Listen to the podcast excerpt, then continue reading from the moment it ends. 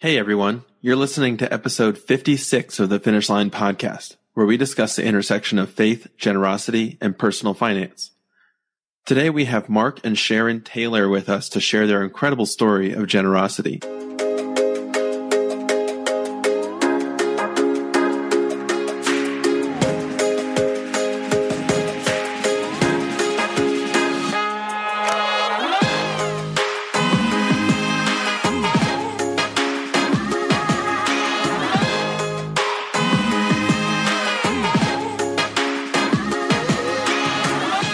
Everyone, welcome to the show. My name is Cody, and I'm here with my co host and brother Keelan.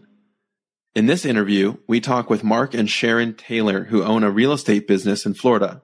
Mark and Sharon have taken some phenomenal steps of generosity, specifically delving into making complex gifts through real estate, which we don't get to talk about all the time. They also have created a strong culture of generosity in their family, incorporating their kids into many of their decisions along the way. Stay tuned to hear all they had to share. Before we get started, I just wanted to ask one big favor of you guys. If you've been listening to the show for some time and want to support what we're doing, one very easy and free way to do that is to leave us a review on Apple Podcasts. Just write whatever you like about the show and you'll help others find us. And of course, don't forget to subscribe to the show so you're the first to know when new episodes come out. And with that, let's get to the interview.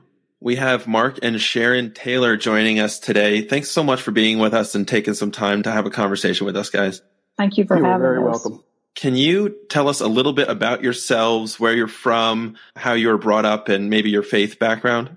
I'll go first. I was born and raised in a really tiny town in Florida called Masaryk Town, which is back then was a Czechoslovakian community, so very ethnic, very traditional upbringing. Our church at the time, the Lutheran church, was like one of the only churches in town, and the services were even held in Czechoslovakian language. So there wasn't a church to go to for a long time. But finally, when I was about middle school, they got an English pastor. So that's when we really started going to church. And that's when I came to know the Lord was as a youngster. Funny story. I was the church organist when I was in middle school and high school because there was no one else around who could read music. that was kind of crazy. But I had one sister. I was raised by a stay at home mom and a dad who worked a lot. And my father was really an amazing businessman and entrepreneur. I mean, he started off as a chicken farmer and ended up being the president of a hospital. And along the way, did lots of real estate investment and things like that. So he just had the gift for entrepreneurial ventures. But he was really great about talking about business to all of us. So as I grew up, I learned a lot about business. And in fact, he would make us partners in different companies that he set up. And so we would have meetings and, you know, and we would learn all about how business worked. Another thing that was a little bit unusual about our family was we traveled a lot. And for the place I grew up in, that was highly unusual. But we traveled all over the world. And as such, I got a very different worldview than a lot of people that I grew up with did. You know, I saw people live in all states of poverty and all kinds of different situations. And it really had a big impact on me, which continues to this day. After high school, I went to the University of Florida undergrad and law school. And during that time, I met my wonderful husband, Mark. And so you So can my- tell about yourself. My story is a little different than hers. There are a few similarities, but not too many. I came from a fairly dysfunctional family. My parents were divorced when I was a year old, and that was long before that was fashionable, if you will. It's more fashionable in today's world. We lived in 12 different houses before I was 18 years old. My parents were both college graduates and worked really hard in their jobs. For me, in regard to business, I will tell you that I grew up watching my parents just complain about their work most of the time. They seemed to like it, but they complained about their boss, about their work, about how much stress they were under, whatever it was. And early on, I pretty well decided that I was going to try to work for myself. And so that was a goal I had. And so that if I complained about the boss, the boss was going to be me. In my faith journey, I got baptized as an infant, went through confirmation classes in the Episcopal Church. We went to church occasionally. There was no standard for us to be there all the time. I mean, there was discussion that went on, about the church and Jesus, but it was more traditions than it was any kind of personal faith. I didn't understand that till much later. Actually, I was 37 years old before I actually got to the point where I had a personal faith in Jesus. So that went on for a long time. My mother has an accounting background. And so the similarity between me and Sharon is that she talked a lot of business stuff. So I knew accounting terms as a pretty young person, you know, capital gains and basis. Those were terms that were thrown around our dining room table that most people, even adults I know almost my age, don't know what those mean. So I knew them as a teenager. So that was helpful in the world of business to know some of those terms. When I married Sharon, she was a pretty strong Christian. And uh, it became obvious to me if we were going to be together, dating first and then being married, that we were going to go to church. And so that was part of it. And I decided that I would do that, of course, because I needed to. Also, there was a time when that was the thing you did on Sunday. I mean, people went to church because that was the socially accepted norm. I'm not sure that's the case today. I hurt for that, but that's where we are. As we began to have children and raise our children, the church that she grew up in was very, very small. There was no youth group. There was no really good children's program. The pastor, while a nice guy and the guy who married us, wasn't tremendously challenging when it came to challenging us to have any kind of relationship with the Lord or to really even be in our Bibles. And so we decided to make a change. And it was a difficult one because her parents, every Sunday we had Sunday dinner at their parents' house after church. And so when we moved, that was a difficult thing to do. But those three years from the time we moved till the time I accepted Jesus were just incredible for me. Interestingly enough, I digress for a moment. In the Lutheran Church, there's the governing body within the church is called the council. And I was president of the council at our church before we moved, and I really wasn't a Christian. I was a good guy, thought I was a good guy, did a lot of good stuff, but just didn't have that yearning to live for Jesus. And so at 34 years old, when we made the move, I became surrounded by people who started telling me, Hey, you need to search out the scriptures for yourself. We sat under a pastor who challenged us to do things. For example, I'm a guy who ponders questions sometimes. Sometimes I get Pete for it because I ponder them too long. But, you know, one of the questions I remember him asking was, you know, if you're a businessman, you put on a great face on Sunday, but how do you treat people on Monday through Saturday? That was a question that really, I mean, had an impact, huge impact on me 30 years ago almost. And just to know and so that was part of it. And we began to seek Jesus a little bit more. We also got to the point where we were really interfacing with just Christians. That became our friends.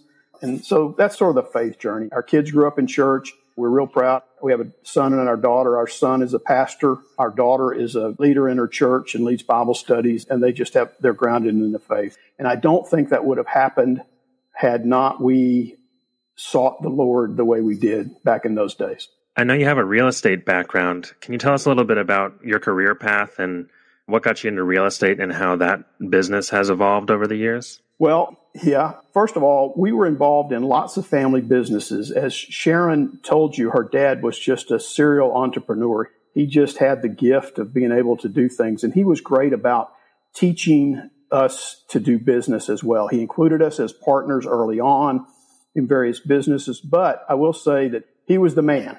Okay. So it was a little bit difficult in a family business. And that may relate for some of your listeners is as a younger part of a family business, trying to interject your ideas into the family business can be difficult if the patriarch isn't very willing. And as a patriarch, where I am today, it's sometimes a little bit difficult to accept those interjections if I'm too prideful and not willing to let my kids give me some advice. So we went through several different businesses. Well, let me say this. He had done some of what we had done early on in business. He, as a hospital administrator or president, we had some commercial office buildings that were specific to medical offices. And with his connections, that was something that we were able to do. The company that he actually ended up selling out to and working for didn't want to be in the real estate business. So our family built some medical office buildings at that time because they didn't want to do that.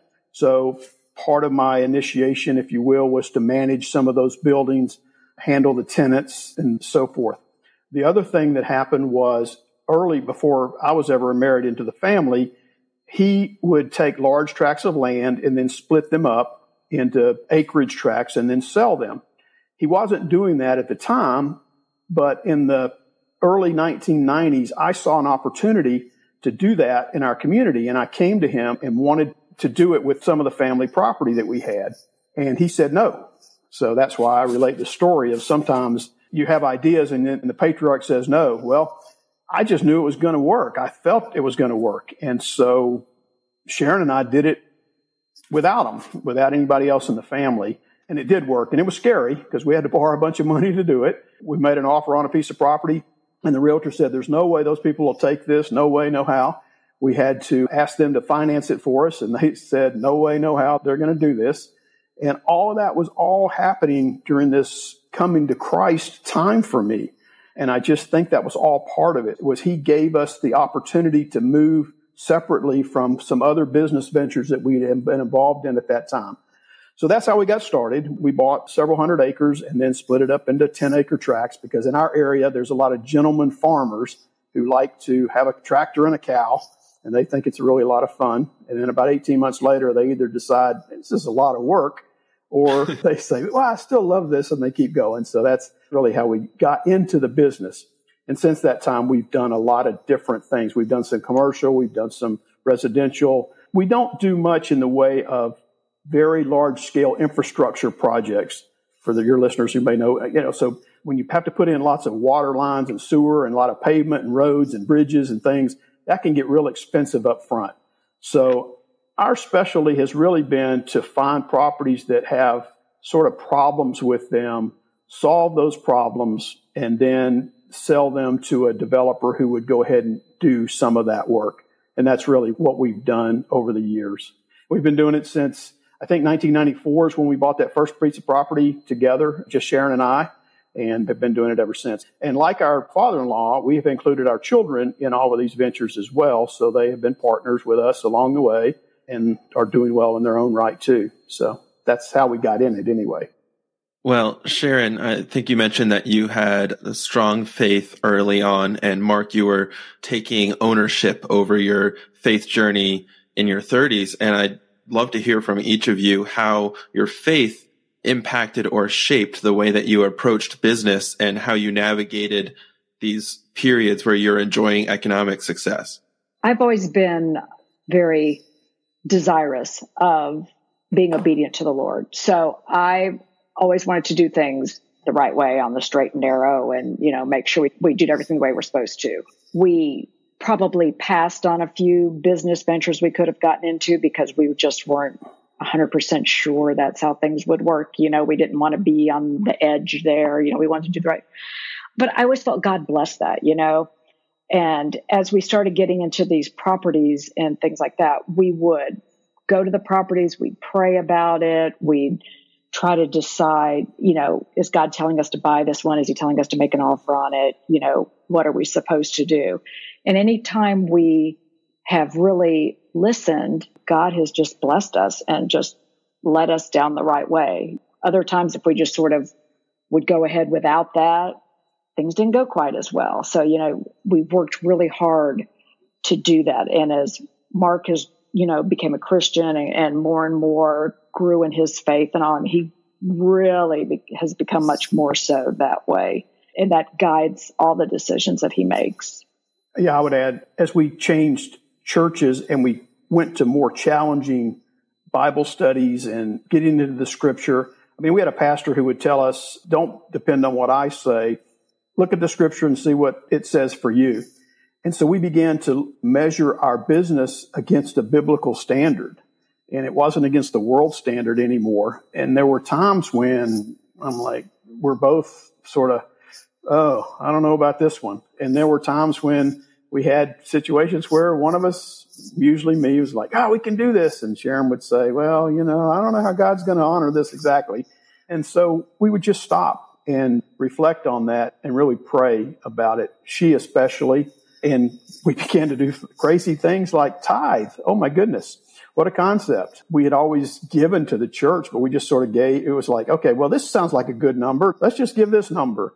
I mean, we'd heard about tithing, but you know, we had a challenge at our church. Hey, how about you tithing? We took it seriously, so we did. And then before you know it, I hate to sound like the prosperity gospel or something like that, but it just seemed like when we were honoring God, he was standing there with us. I mean, he was always there, but it was like, you know, wow, this is really cool. That really made us want to do more. But I think God does that as a way to teach and grow us. You know, it's not the monetary blessing. It's like, here, you can trust me. Learn from this that's happening. And he was really yeah, gracious I, uh, about that. I've been to a few generous givers and other seminars. Our church has a general assembly every year, and I went to one of their financial things one year, and it was interesting because the speaker said he gets the question of, you know, well, I can't really tithe, I can't afford to, and he said, well, just start, you know, one percent, start at one percent and see what happens. And then he gets the question of, this was definitely us at one point. I can assure you this of should you tithe above the line or below the line? his answer, which was a great one, I thought was just pick one. and then once you do it, then you'll figure out where you ought to be. And I can, I can assure you that there was a point in time when we were, we were not where we are today in that regard. And it's just been incredible how God's blessed it when you're faithful. And so we just keep expanding our borders, if you will, in this area. It's really been good. Yeah. And I know you guys have had quite an interesting journey in generosity starting from where you took that first step of beginning to tithe, what did it look like for God to kind of stretch you guys from there along the way? Let me back up just a little bit and tell you that. So, as a teenager, because of my sort of dysfunctional background, if you will, with a family, I met some guys and I was involved with Kiwanis, which is a worldwide service organization. And I met some men when I was 15, 16 years old, and they introduced me to service. And it was so fun to help other people. I never knew that. And, and, you know, I know people today that haven't learned it yet. You get so much more out of giving than you do out of getting. And I think that was part of the journey as well. We didn't have a lot of money growing up. Sharon came from a background that had some money, but if you had seen their home, you'd have never known it. They just, they didn't flash. They were very frugal in the way they lived. And so money in our marriage was never that really important to us.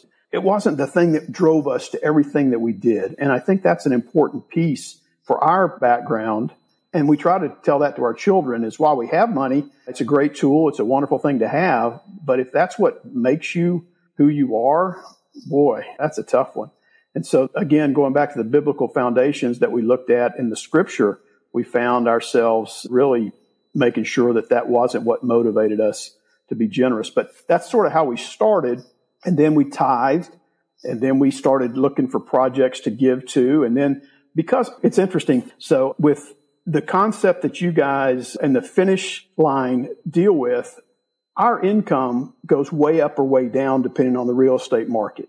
I mean, there's times when we make nothing, really, zero. And then there's times when we make a lot of money.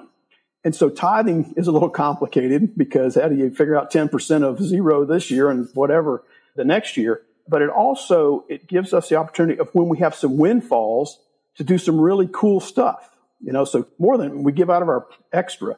So we started doing some of that as well. And then probably about five to six years ago, my wife started reading some books and I'll let her take this part from here. And this part has really changed where we are. I read The Treasure Principle and some of Randy Alcorn's other books and just felt very convicted about it because we have been blessed, you know, and I've always felt that it's really up to Christians because who else is going to support ministries around the world if it's not Christians? Anybody can give to the Cancer Society, the Heart Association. Those are all fantastic things to give to, but to support ministries, to spread the gospel, it's only going to be Christians supporting it. And if God has blessed you as a Christian with money, well, hello, there's a reason you need to be doing it. And so anyway, that really got me motivated and talking to Mark about it. And in one of his books, he mentioned generous givers. Well, I had never heard of generous givers. So I started looking it up and everything. And just so happens, as God works, there was a generous givers conference in Orlando that year, which is only like an hour and a half from where we live. So I worked on Mark and he agreed that we could, we should go to the Generous Givers Conference. And it was really kind of life changing for both of us. In fact, I would say that's probably the first time we heard the finish line concept that you guys talk about. Someone who was one of the speakers talked about, hey, we got a certain income and that's enough, and we're going to give everything over and above that away. One thing that happened generally in this same time period, maybe a little bit earlier, was again, I told you I ponder these questions sometimes and I ponder them too much, but somebody posed a question to me about how I was going to finish life well. I am currently 63 years old and I am beyond halftime, if you will. And I think it's important to know how you're going to finish life well. I think it's also important for a 20 year old to know how they're going to finish life well. But for us, we start to think about those things. And so as we thought about how we were going to finish it well, we just knew, I mean, God just clearly opened our eyes and the Holy Spirit in that we wanted to do more for the kingdom. And we've just decided that's part of what we want to do. And that is where we are. And so the Generous Givers Conference, we met some people that had some radical giving ideas. I'm like, whoa, you guys are doing what? That was sort of my thought. I'm like, and we met them. And then at the same time, I sought out a Christian financial advisor. Now, if you Google Christian financial advisors, you're going to get about 10 million hits or something off of it. I think there's a difference between being a Christian who is a financial advisor, and Cody, I may be stepping on your territory here, and a financial advisor who advises his clients as to what their Christian responsibilities ought to be. Because you can be both, and it's fine. But we met a man, his name is Jim Wise. He's with the Ron Blue Trust Investment Group. And he put us through some exercises to sort of determine what exactly was our, I'm using the term responsibility for the Christian world, because I think we as Christians have a responsibility. And so part of what we did was we created, or I guess it's Kingdom Advisors, I think, create silos to figure out where your heart is and what God would want you to support. And you should pray about it. So that was sort of the next step from us after going to Generous Givers. We went through that. I will say at Generous Givers, we kept hearing about the National Christian Foundation, you know, NCF, NCF, this and NCF, that. And I'm like, what, the, what is that? And again, it's just opening my ears, our ears, and listening, hearing about things that are going on have just been great for us in the last five to eight years to hear about ideas and thoughts. I am personally a guy, it was sort of crazy for me when I looked at some of the guests you've had on. I am not a great ideas guy. I'm not this huge visionary. I just go and do stuff. And I think to me, if I had a message on your podcast was that, you know, we all want to be that person that goes and gives pure water to everybody in Kenya. Okay, well, most of us aren't going to ever be those people. But if we're just faithful and do what we should do and do a little bit more than that, then I think God will honor that. And that's what we want to do.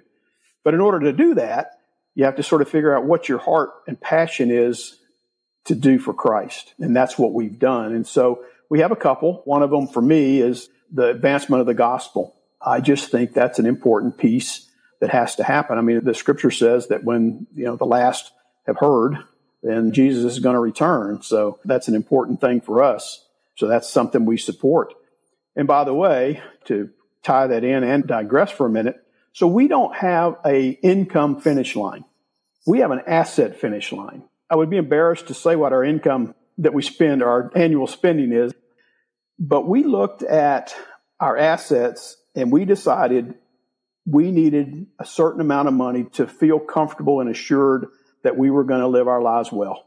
And we decided beyond that, that we were going to give the rest of it away. And we were going to put it in the kingdom. And part of that came from a discussion with our advisor, Jim Wise, who said, if you're a believer and you believe Jesus is coming back, which I think we would, and you had this huge storehouse of money that you should have put in the kingdom, what would he say? So that was one of those questions that Mark Taylor had to ponder for quite some time. I can't imagine he would be happy about it. I just don't think he would.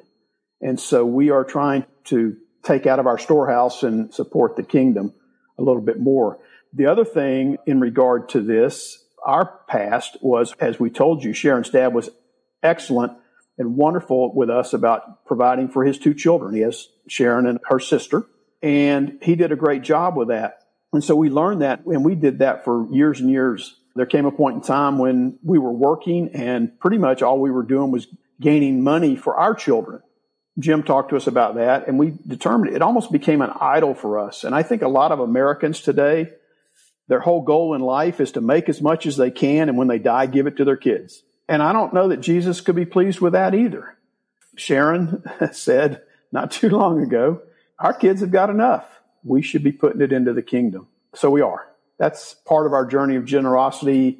We have now figured out that we ought to be giving more. We have a baseline of what we're going to give anything over and above that. We are specific in some of our giving as to specific areas of the gospel that we want to give to. So evangelism is one of them. We are very vitally interested in human trafficking, especially with women. And we really are interested in helping women in places that don't have incomes to help them financially set something up. So for example, we funded something recently that will set up a workshop to train women on to create a vocation in Africa. That's the kind of thing we want to do. So that was a long dissertation. So I'm going to cut off.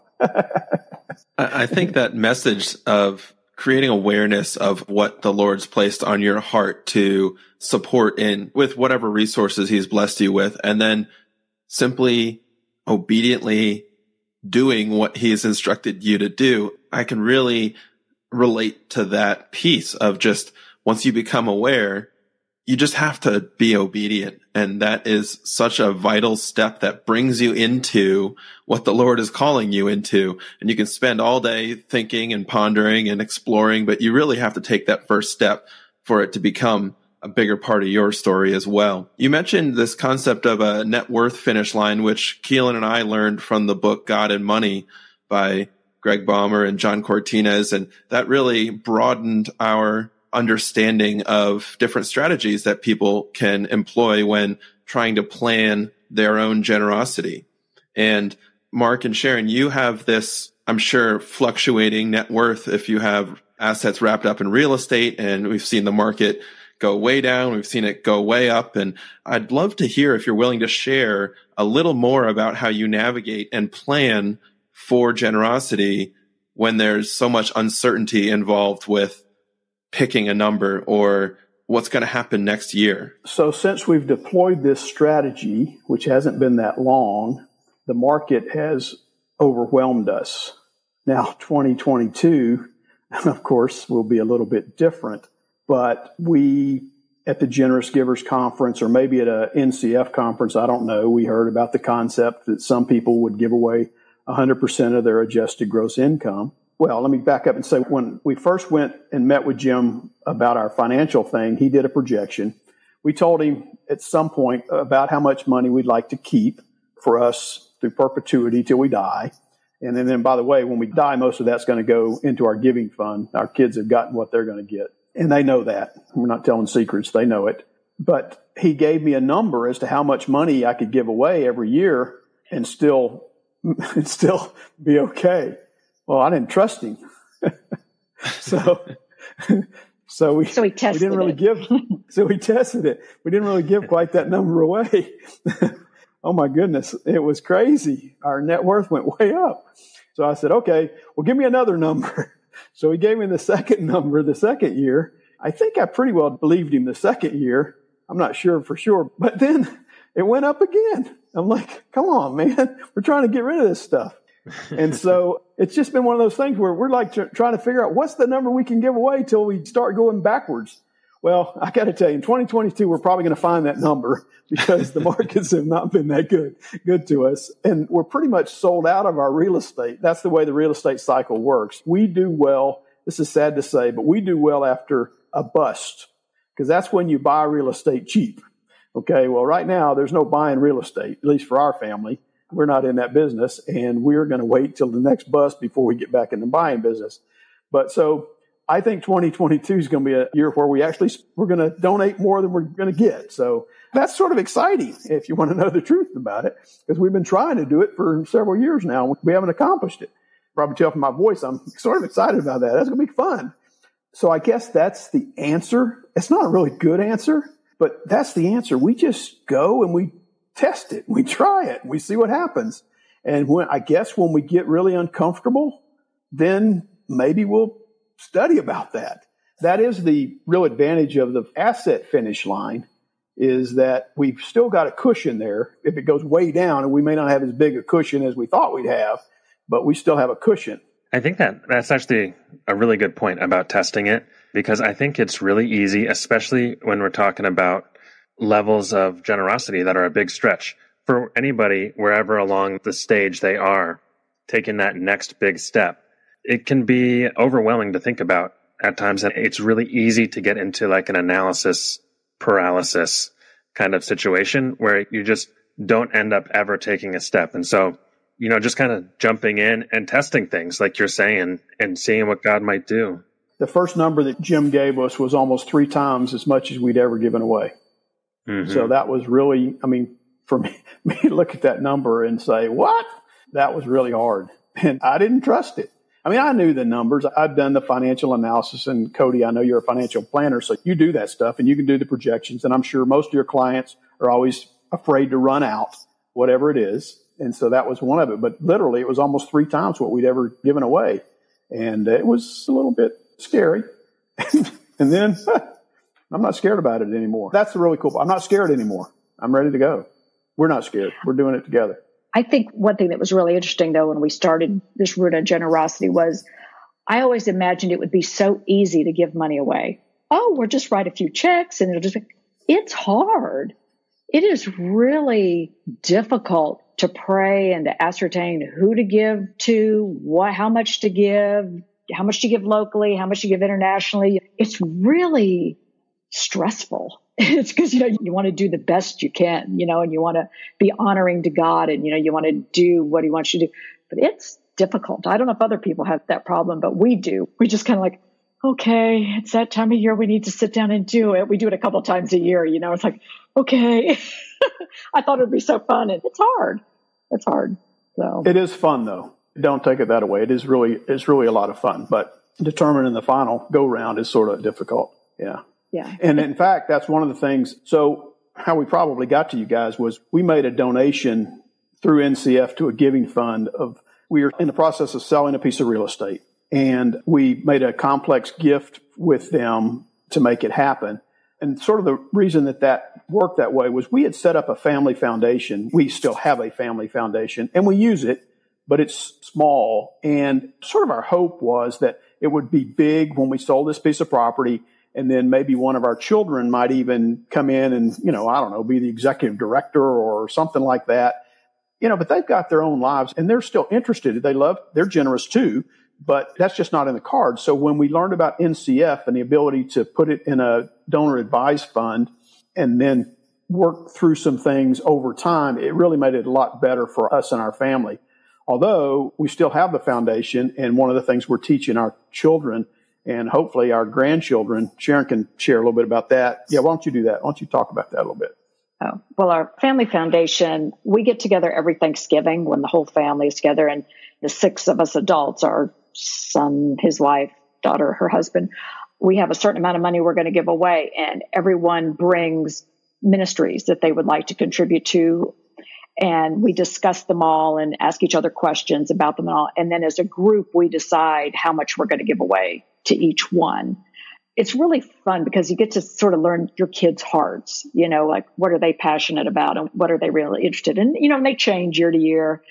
Adoption is a big thing in our family right now. Our son and his wife have adopted two kids, and our daughter is in the process of adopting from China. They got matched the month before COVID hit.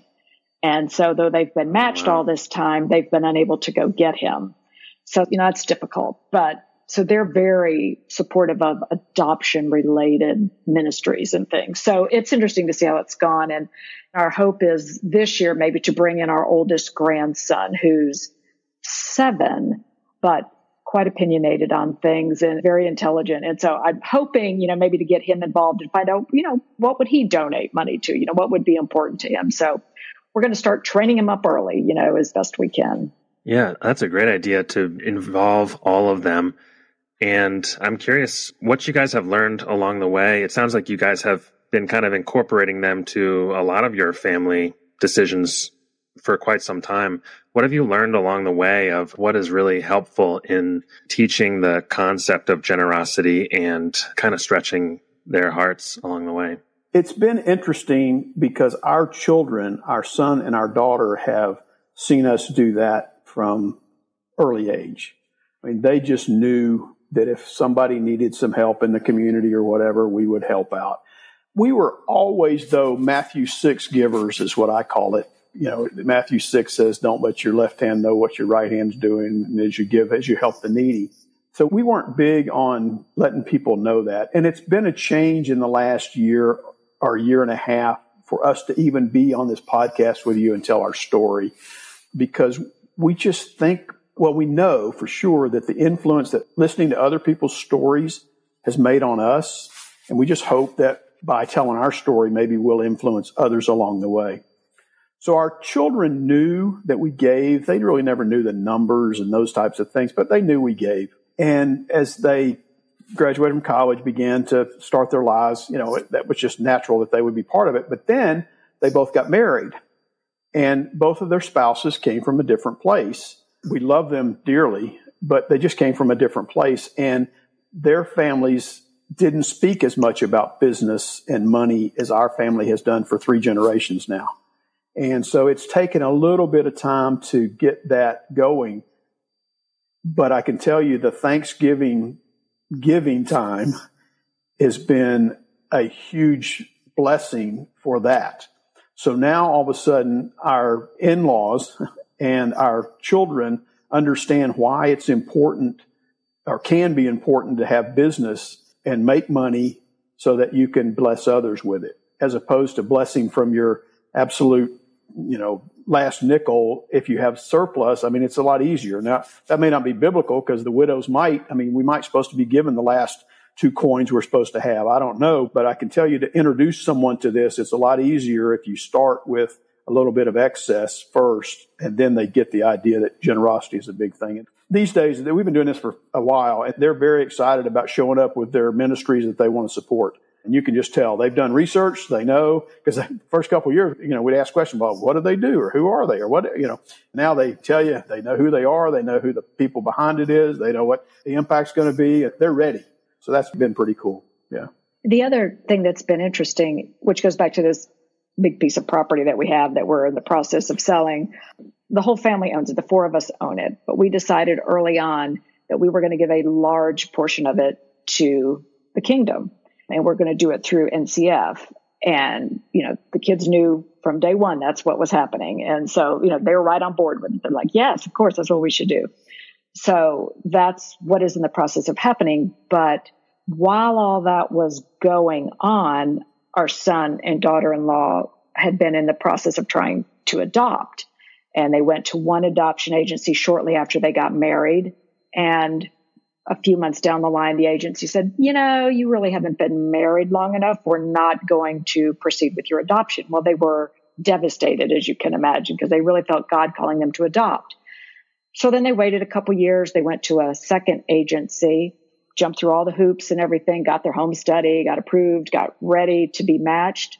That agency, right before Thanksgiving, actually, one year, a couple years ago, said, Oh, by the way, we're going out of business and they were just devastated yet again because they just knew God was telling them to adopt. So they were just distraught. They didn't know what to do.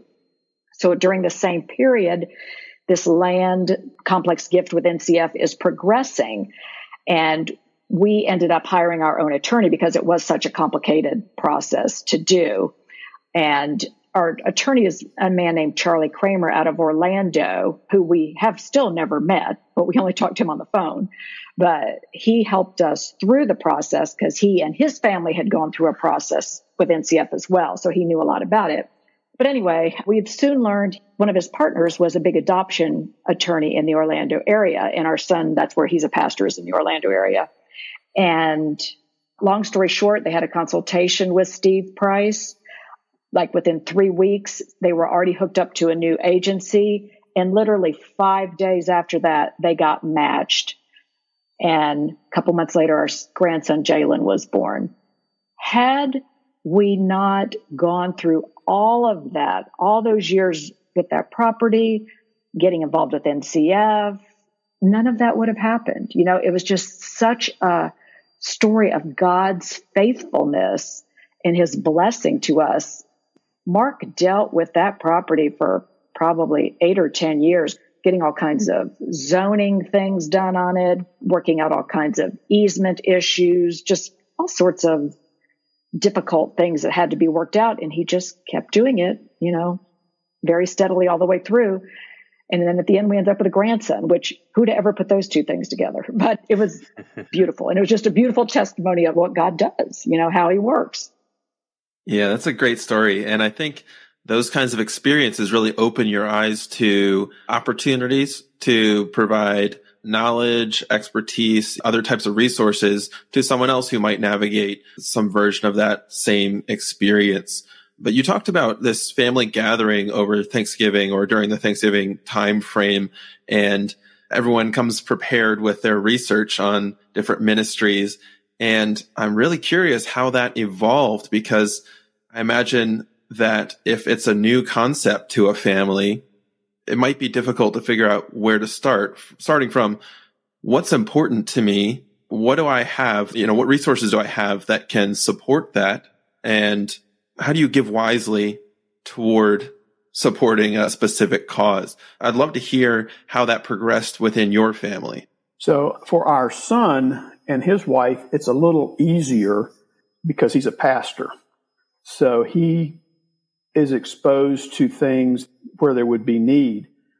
But he also, he and his wife are very active in their community with lots of different organizations and they are involved with just lots of different things. I go through a whole list, but that's not necessary. And they just hear about things that need to be funded. So, for example, I know one year there was some project where a, I think it was a teacher, but she was needing art supplies to do a weekend program. It wasn't an after, it wasn't anything to do with school, but she just needed art supplies. So we just funded a bunch of art supplies for her. You know, they heard about that from somebody who heard about it from somebody, and they just are very involved in, in that kind of thing. Our daughter, she moved to South Carolina. She's been up there about four years now, but has become more involved in that community. And she's very involved in the adoption community. She's a Christian writer, so she's involved in those. She's very involved in their church. So she hears about things that way. I think that's an important piece is to have your ears open for what you would want to donate to. I mean, some people just seem like they go through life and don't even pay attention. But talk about Kiwanis sometimes. I'm still involved in Kiwanis, you know, 35 years later. And we hear about the stuff in our community that needs doing. So by being involved in your community, be involved in your church, you hear about things that would need to be done. And again, because we had a limited amount of money in this giving time, the first couple years, we had to figure out how to dole it out. So we had to, you know, which charity has the most priority in this to give this out. So we can't just give it all out to everybody because we didn't have enough at the time. We have more now, and so we give out more than we used to. But that was part of it. So our kids learned if they were going to come and sit in our living room and fight for their charity, they needed to come backed up with information about why their charity was more important than somebody else's charity. I mean, it, was, it it's not real competitive, but it was a little bit of a competition. Yeah. Yeah. And I think a healthy competition. I mean, we all end up having to make those same kind of decision points in you know whatever we're ex- exposed to even if there isn't a group of people that you're working together with to try to give. And so i think that's great practice and building great habits to just go through that process over and over. And it really is kind of a family building unity kind of event because you get to see what the other person cares about. And even that may not be your passion you can see it in the other person's face, you know, and so you want to support it, you know. So we've never turned anybody's ideas down because we want to do what they want to do. So yeah, it's been good to know a little bit more about each other's heart. Yeah, absolutely. I wanted to come back for a minute to the property that you guys are in the process of giving away or, or have been for some time. And you mentioned working with NCF, working with an attorney. Maybe you can just walk us through in a little more detail what that process looks like to give away a large gift or a portion of it like that and what your goals were and how NCF helped you through that process. Yeah, and I might add to that question what brought the idea of asset based giving rather than giving cash out of a bank account, for example? Okay. Well, let me take the last question first. We've known about asset based giving for quite some time. That's not new to us. We've given appreciated stock in the past because we know the advantages of that. It just seems the prudent thing to do. I would back this whole thing up and tell you a little bit about my father in law. His goal in life was to pay as few taxes as he could pay and pass as much on to his children as he could. That was really his goals. And so we learned at various times how you can keep taxes down. So with the complex gift from NCF, it was sort of the same thing. They did some scenarios for us. And by the way, we keep talking about giving the property away. What we actually did was we created a company whose sole asset was this real estate. And then we gave them part of the company as opposed to the real estate. I think you could do it the other way as well, but we just did it by setting up a company and gave them part of the company. So they did scenarios for us. It was purely a mathematical exercise and there were three parts to it. The three columns basically were how much would the family get? How much taxes would we pay? And how much would charity get? And when you looked at those three numbers by doing the complex gift, by giving the company assets away before we sold the property, then in every case, it came up that the family would get more, we would pay less taxes, and the charity would get more. And the only complication thing for us, and this was the complicated part for our family. So you mentioned assets. So part of the reason it's easy for us to set an asset goal is we don't have a lot of income sometimes. I told you that earlier. We are a capital asset based family. When we sell assets, we buy groceries. When we don't sell assets, we don't buy groceries. That's just the way we work. And we've done that for a long, long time. I haven't had a job and pulled a salary for I can't tell you how long. And that's why it's hard for me to have a finish line with a salary because I don't get one. So by doing that, you know, with the three columns, we sort of knew exactly what were going on. But the problem was we were not going to be able to deduct the taxes until the property was sold. We entered this agreement with them before the property was sold because you had to, under IRS rules, you have to be in the process before you have a contract. we didn't have a contract at the time. And we didn't know whether that property was going to, in the real estate business, anybody who knows anything knows it goes up and down and it's up right now, but it could go down. And so we didn't know whether we are going to sell it a year from the time we went in this deal with NCF or if it was going to be five years or whatever. And you only had a five year window to deduct the donation.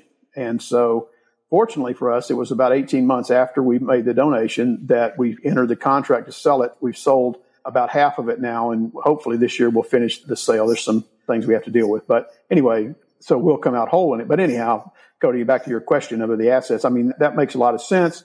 And then it's just really a medical exercise. And if a donor just gives cash, it's so much easier for the donor, maybe, but it's not very smart because you're going to give a lot of money to the government that you could easily give to the kingdom instead. That to us is the important part. We just want to give as much into the kingdom as we can. So our goals that are different than my father-in-law's are to dodge the taxes as much as we can and get as much money into the kingdom as we can and also take care of our family. So that's a big difference for us. Sharon, you mentioned that these kinds of decisions of where to give, how to give, they can be challenging at times, but it's also a joyous activity and it's fun and it creates, I think, a deep sense of joy within the givers especially, but also, you know, the family, the other people involved. And I'm hoping that you each could share something that you're excited for coming up in the future. Well, I am really looking forward to seeing the fruits of what we've given to, I guess maybe the way to say it. You know, we've donated to certain projects that have a deadline on them. You know, they're going to run this project for two or three years and then there should be a result at the end. I'm excited to see that. You know, how many people were helped? How did it all come out? You know, I'd love to see that. Personally, I'd also really love to, as we've said on and on, work with our family and our get our grandkids involved in things like that and see what they end up giving to and how their lives, how they grow in this certain respect too. What about you, Mark? Well, for me, it's been interesting. The last several years has given me almost a renewed goal in life, if you will. So I don't know that I was ever going to retire because in the real estate business, you can buy and sell property forever and ever and whatever it would be. But it, at that point, it was about, well, for what purpose? Well, now I have a purpose. And this, if you quote this out of context, it'd be sort of crazy, but I want to make as much money as I can possibly make and give it away to the kingdom as hard as I can give it away. So if you stop at the first half, you know, you quote me, I'm no different than the world, but I want to take the money out of the world and put it in the kingdom. So it's given me a little bit of a purpose now because this is a difficult time for us the way our family operates in the real estate business. Because we frankly have sold just about everything we've got in the real estate business because it's on the way up. That's what we do. So I sit around and rest for a little while till the market drops and then we re-enter. And we've been through this cycle. This is the third time in my career I've been through this cycle. So I know how it works. And the question is at 70 years old, do I want to jump back in? And the answer is absolutely. I want to jump back in because now I know that I have a purpose for the money in which I will try to earn. And that's really, it's pretty cool for me. So that's what I see as my future. And that's going to be a lot of fun. Just trying to figure out how to make it happen and then figure out where to give it to. Yeah, that's interesting you say that. We've talked before with the concept of a finish line. At first, it almost seems like it kind of disincentivizes you to work anymore because you're like, oh, I've already reached what I need. Why would I continue to put in, you know, more time and energy when I could, you know, start to take the time off and relax? But then exactly what you're describing, I think, is the predictable course that many people seem to find, which is that once you start to actually see the fruit of all these seeds that you've planted from what you've been able to step into and be a part of, then that excitement makes you want to continue to work and to generate in order to be a part of more seeds and to see more fruit come. And it's just like a cycle that is really energy giving instead of energy taking, I think. And it seems like you guys have experienced that. That is exactly where we are. Well, this has been awesome. Before we get to the end of the episode, I did want to leave a minute for our manager's minute. We like to take a second at the end of every episode to try to leave our listeners with one practical action they can take in their role of managing God's wealth wisely. So, Mark and Sharon, do you have any suggestions for our listeners? We thank you for giving us this question in advance so we could think a little bit about it. Interestingly enough, the Holy Spirit has put the answer into this podcast at least twice that I've written down that we came up with. So I believe in taking a little bit of risk from time to time. In the business I'm in, you sort of have to do that. And I would say from scripture, there's a couple scriptures that I would bring up to answer the question. In Numbers 13, the spies go into the land to spy out the land, and there were 12 of them.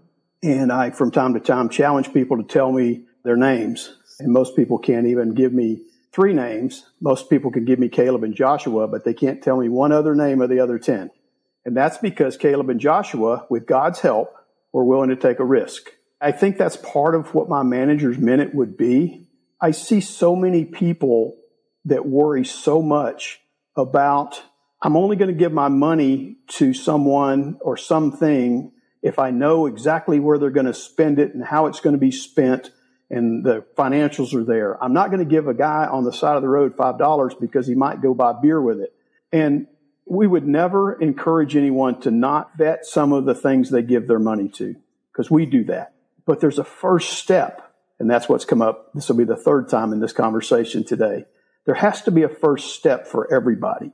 And if someone has never given or hasn't had the opportunity to give, the first step is just to give, just to give and not worry about whether or not the person on the other end is using it well. Just understand that God is going to honor your obedience and your faithfulness to give the money. It has nothing to do with them. And I think that's the thing that so many people miss the passion of this because they just want to make sure that, that every dime that they have is spent well.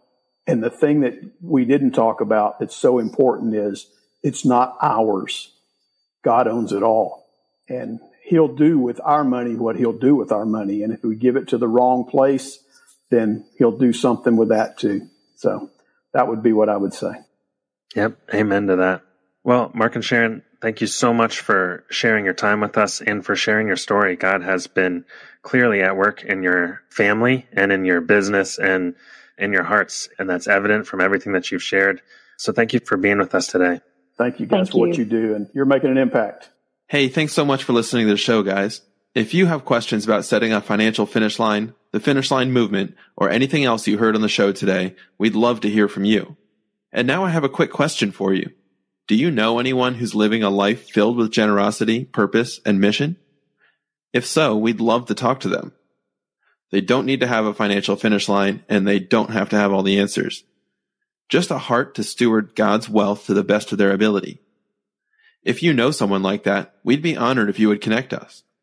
You can reach us on Instagram at Finish Line Pledge, through our website at finishlinepledge.com, or by email at hello at finishlinepledge.com. And finally, if you want to find our references or links from today's show, you can always find them in our show notes at finishlinepledge.com slash episode 56. That's all for today. We'll see you next time.